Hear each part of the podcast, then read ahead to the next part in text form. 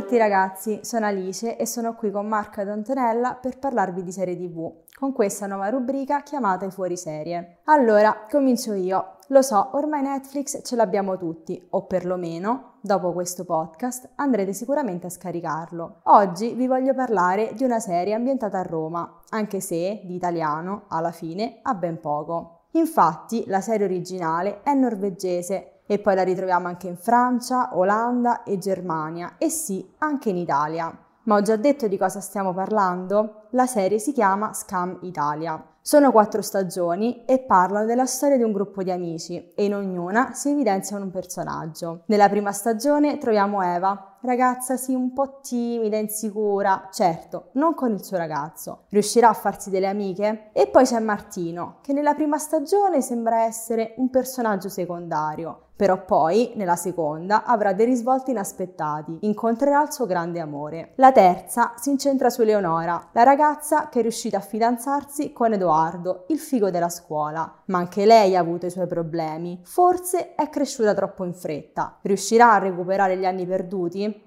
Infine, nella quarta, si parla di Sana, ragazza musulmana in una scuola pubblica italiana. Sicuramente anche lei non ha avuto una vita facile, passare nei corridoi e sentirsi chiamare Osana Bin Laden. Eppure ha sempre saputo rispondere con ironia. Ma adesso, dopo che vi ho spiegato un po' la trama, voglio dirvi perché guardare questa serie TV. Non per le tematiche, perché sono abbastanza banali, molto vicine a noi e poi di serie e film che trattano di amore e amicizia ce ne sono moltissimi su Netflix. E quindi per cosa? Per il realismo con cui queste tematiche vengono rappresentate.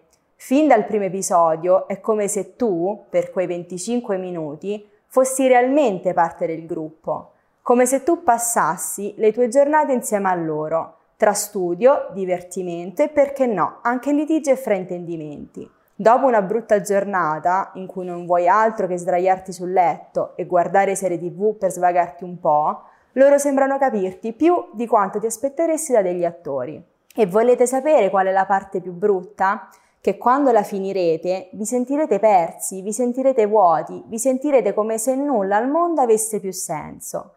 Ma la prima domanda che vi farete, ve l'assicuro e sarà così, è ma quindi quando esce la quinta stagione?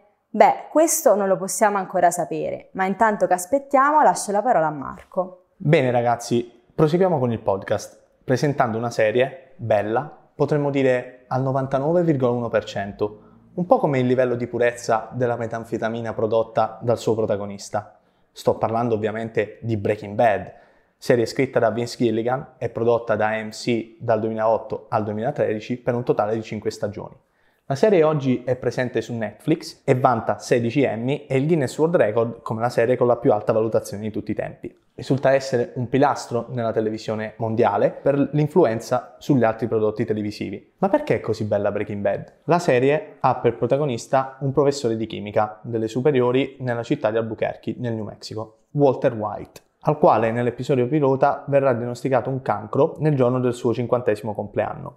L'uomo, purtroppo, si trova in una situazione familiare abbastanza complessa. Sua moglie, Skyler, personaggio centrale all'interno di tutta la serie, è incinta della sua secondogenita. Hanno già un figlio, Walter Jr., che purtroppo è affetto da una paralisi cerebrale che lo costringe all'uso delle stampelle. La vita di Walt, però, è costernata da ulteriori fallimenti. Infatti, suo cognato, Hank Schrader, agente della DEA, non perde mai occasione nel denigrare la monotonia della sua vita. Un giorno Hank porta Walt ad una retata della DEA. Durante le operazioni, Walt scorge un suo ex studente di chimica, abbastanza talentuoso, di nome Jesse Pinkman, oggi uno spacciatore. Walt decide di lasciarlo andare, ma è da lì che comincia la vera storia di Breaking Bad. Il professore deciderà di ricattare il ragazzo e insieme cominceranno a produrre metanfetamine. Da qui cominceranno i guai per Walt, ma anche per Jesse un ragazzo che è stato abbandonato dalla sua famiglia. La bellezza di Breaking Bad si basa un po' su una pluralità di temi. Innanzitutto il tema della crisi economica del 2008, che non permette al maschio bianco del ceto medio americano di essere ancora al centro dell'universo, dovuto soprattutto all'indebitamento sanitario, ma poi anche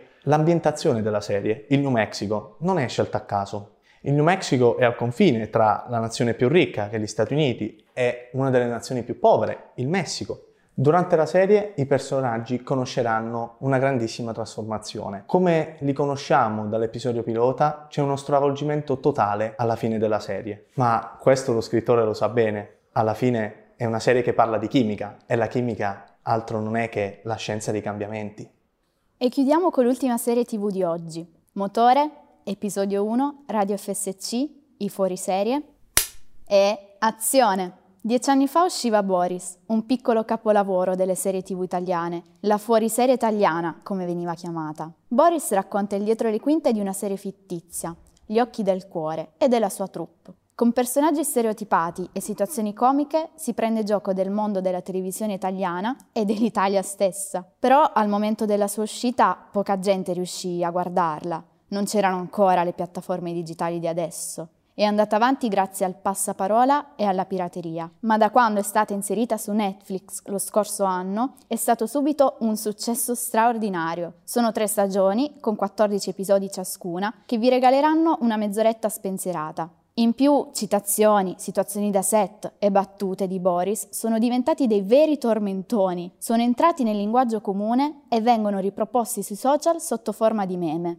Ma vi starete chiedendo, chi cavolo è Boris? Boris è un pesciolino rosso, compagno fidato di René Ferretti, il regista degli Occhi del Cuore, una soppopera con una trama scritta da sceneggiatori svogliati che inseriscono scene de botto, senza senso, mentre giocano a freccette e scopiazzano serie tv neozelandesi. Uno degli attori degli Occhi del Cuore è Stanis La Rochelle, attore mediocre, eh? ma che si sente un divo hollywoodiano. L'altra attrice è Corinna, che non sa recitare, ma è nelle grazie del presidente della rete. La storia viene raccontata da Alessandro, un ragazzo che arriva sul set per fare un'esperienza da stagista, ma sarà solo schiavizzato. Poi c'è Arianna, un'assistente alla regia autoritaria, che cerca ogni giorno di portare il lavoro a casa. E poi ancora il direttore della fotografia Duccio, cocainomane, che smarmella tutto, il capo elettricista Biascica, sfruttatore, e la segretaria di edizione Itala, ubriacona e mangiona. C'è anche il delegato di rete Lopez, che lode i suoi capi e gli attori raccomandati, e il direttore di produzione Sergio, disposto a tutto, ragazzi, credetemi, pur di risparmiare soldi, e ancora tanti altri personaggi inconfondibili. Cosa rende Boris unico?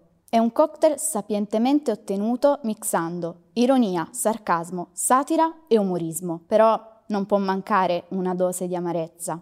Sì, perché alla fine ridiamo delle nostre stesse sventure, delle stesse situazioni in cui ci possiamo trovare noi ogni giorno. Siamo il paese delle raccomandazioni, dei dirigenti corrotti, degli stagisti sfruttati, di chi lavora solo per guadagnare senza sforzarsi e di quella moralità ipocrita molto diffusa per non parlare della politica che interviene anche nel mondo dello spettacolo, di come addirittura le elezioni vinte da un partito o dall'altro possano far riscrivere la sceneggiatura del finale degli occhi del cuore. Del resto, in Italia vale la regola delle 3G, la giusta telefonata, al momento giusto e alla giusta persona.